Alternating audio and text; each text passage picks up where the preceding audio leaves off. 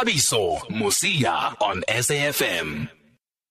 So, first up, then, um, uh, let's hear from those who were instrumental in making sure that South African sport is uh, readmitted to the international scene. And uh, the first uh, clip that we're going to uh, play and the first interview we're going to go back to is our conversation a couple of months ago with Dr. Ali Bacher, former Cricket SA administrator, of course, president of Cricket South Africa at the time of the United Cricket Board, was it? And um, I began by asking um, Dr. Bacher about the Rebel Tour. Remember the Rebel Tour? A lot was said about that. We did discuss it on our show. And how does Dr. Bacher feel about the Rebel Tour? Before the break, Dr. Bacher, you mentioned uh, the Rebel Tours during your time, and uh, there were a lot of Rebel Tours at that time, and you were heavily involved. At the time, how did you think that would help the situation um, or the cricket in the country? I think look, there were three reasons. You know, we were isolated in 1970. I was captain of that national team. Um, and as the 70s progressed, we were still hoping we could get back into world cricket. And we had one particular visit to the UK uh, where the English cricket authorities were straight with us, They said, listen, chaps, um, if we play you people, India, Pakistan, Sri Lanka, the West Indies will not play us. It's not possible. I'm sorry, until apartheid goes, there'll be no international cricket for you. I thought, and so did some of our fellow administrators, that apartheid would be there for life, and therefore we'd be banned for life. And how wrong we were, because, you know, with the unbanning of the ANC, and as I came into close contact with people like Leif Steve Tshwete, Thabo Mbeki, they tell me that even though they were in Robben Island they all knew, they were convinced that apartheid would come to an end, and so they were right. So we were wrong in that assessment. So, Dr. Bacher, they're talking about those rebel tours that were a series of cricket tours um, in the early 80s up until 1990. They were called rebel tours because uh, South Africa was banned from competing in inter- international cricket because of apartheid. And uh, but uh, still, some of these tours were organized and they were conducted, and that's why those who came here were called uh, the rebels. And they led to a lot of unhappiness, a lot of protests, and a lot of riots. Uh, Dr. Bacher told us in one of the interviews that I think it was in their first game uh, was it in Mangaung in Bloemfontein, where the people just gathered outside the stadium and they realized that, yeah, I don't think we'll be able to play cricket. And he admits that he was wrong. And while we were speaking to Dr. Bacher, we were also joined on the line um, by another man who played a huge role, huge, huge role.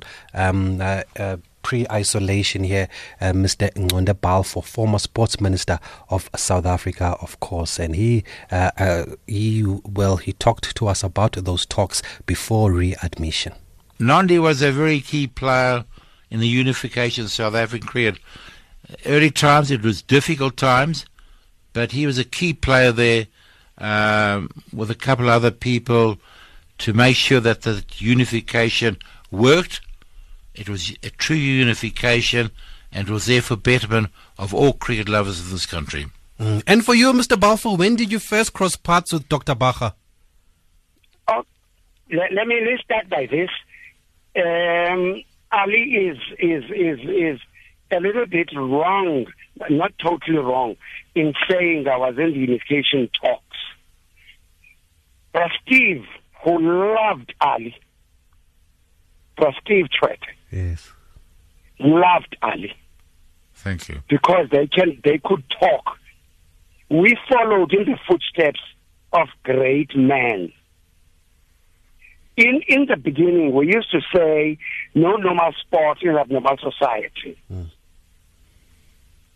Isolation days were difficult, not only for one side, for all sides.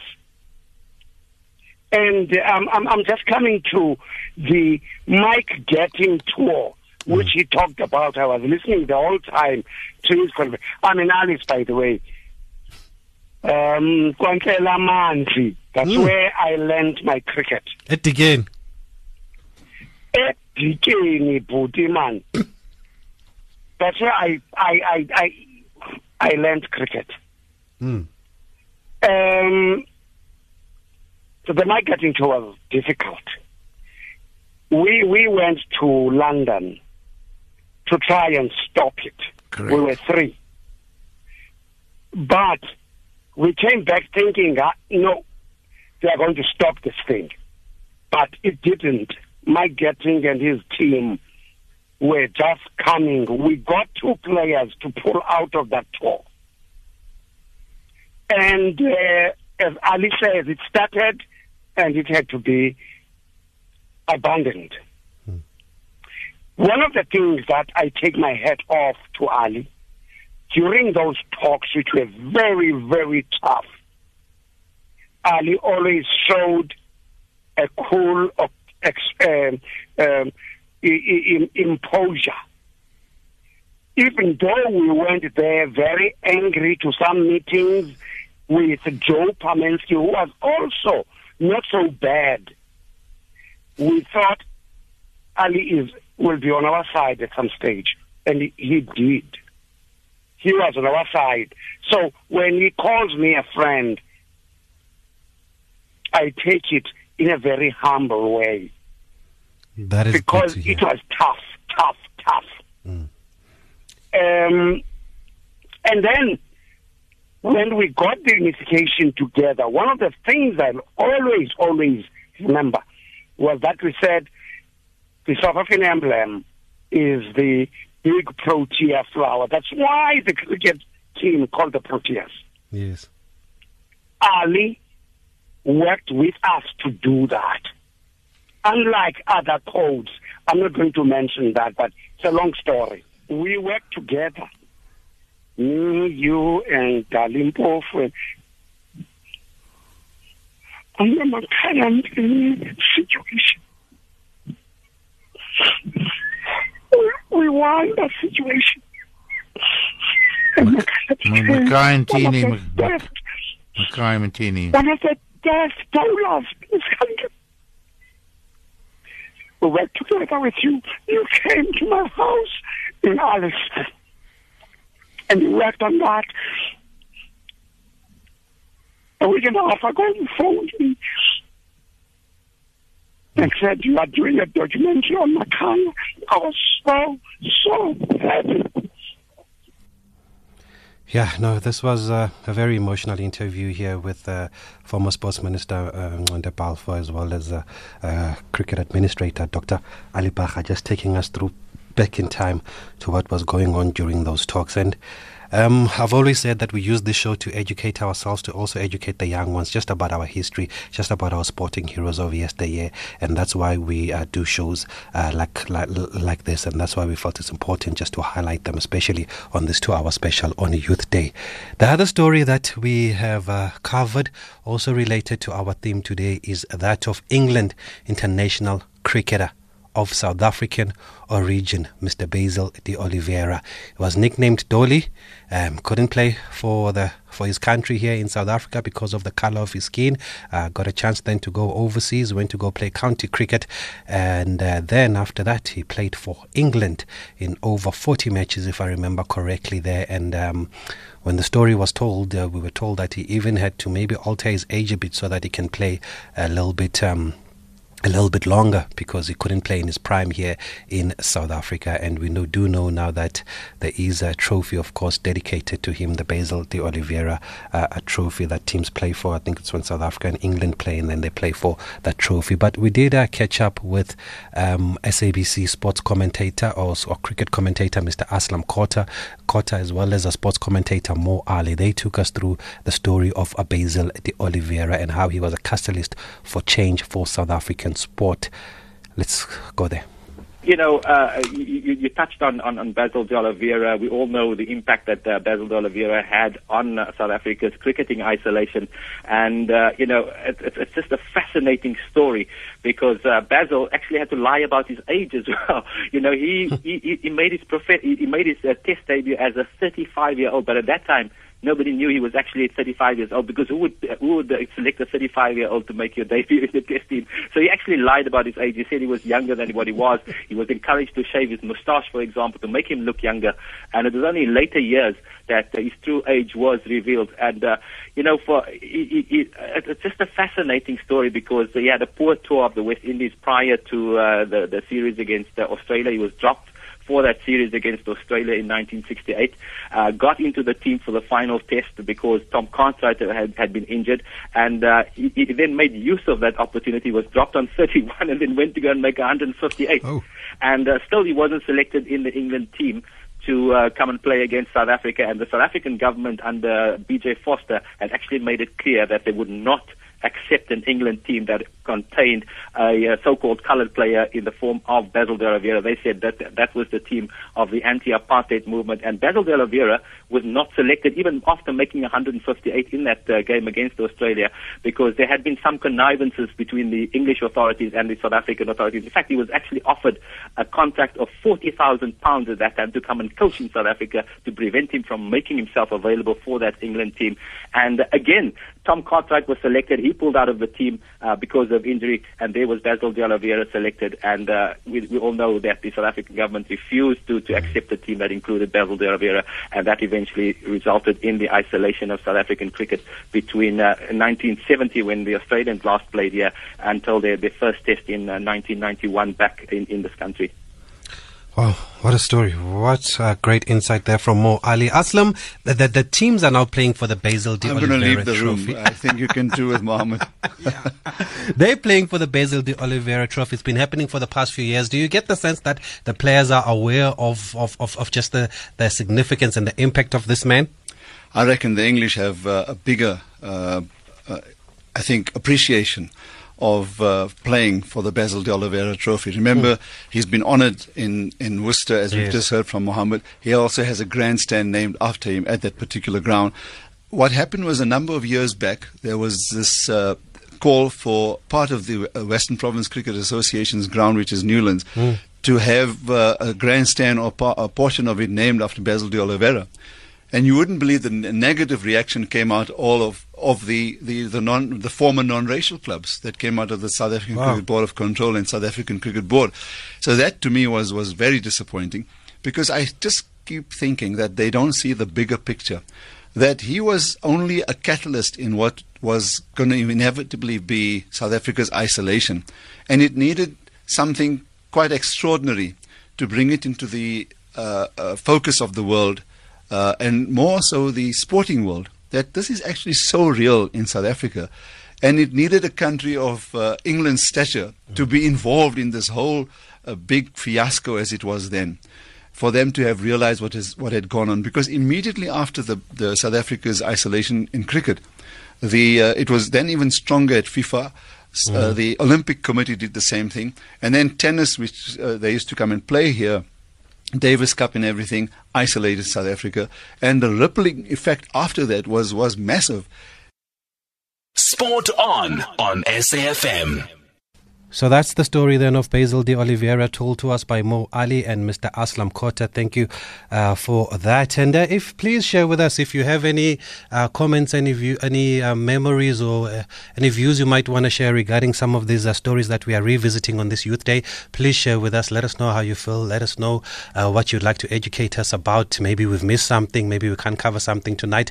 so don't be shy to call us on 0891 104 207. And if you're around in those days. Just tell us what challenges were were, were, faced or were you facing, especially um, when it comes to sport during uh, those days there of apartheid. You can send us voice notes to 061 4104 107. And I believe we've got a caller on the line. Scully in Devon, good evening, sir. Good evening to you, Taviso. Taviso, as usual, man, thank you for speaking about uh, uh, uh, uh, Trevor Basil de man. You know, it brings back memories, man. And, and it's so nice refreshing to hear the real true stories mm-hmm. of what Basil D'Oliveira went through. I was in those times, man. You know, we used to mm-hmm. read scripts and so on. And the man you should have on the show, I mean, hey, I'm, I'm not learned and so on. Uh, mm-hmm. See, Sam Ramsamy, man, you know, he took us yes. to the Olympics and so on in, in those boycott times. And um, uh, Trevor Goddard, you know, uh, one of the one of our greatest cricketers, yes, Trevor Goddard. And thank you for talking about Basil D'Oliveira, man. You know, it brings back memories. Uh, yeah, Sam Ramsamy, man. That's a good one. Former uh, IOC boss. That's a very good one. The Olympic yes, boss sir. Himself. Yes, sir. Thanks yes, sir. That, Thank you. Good. Thank you. We'll make a note of that. And by the way, we've reached out to Basil D'Oliveira's grandson so many times. Unfortunately, we can't get through to him. Hopefully, when we when he's able to speak to us, Brett, uh, he'll be able to uh, speak to us because he's playing county cricket there in uh, England and uh, continuing where his grandfather left off there, keeping the family's legacy and name alive. Uh, so uh, hopefully, we can get a chance to speak to Brett sometime on SAFM Sport On.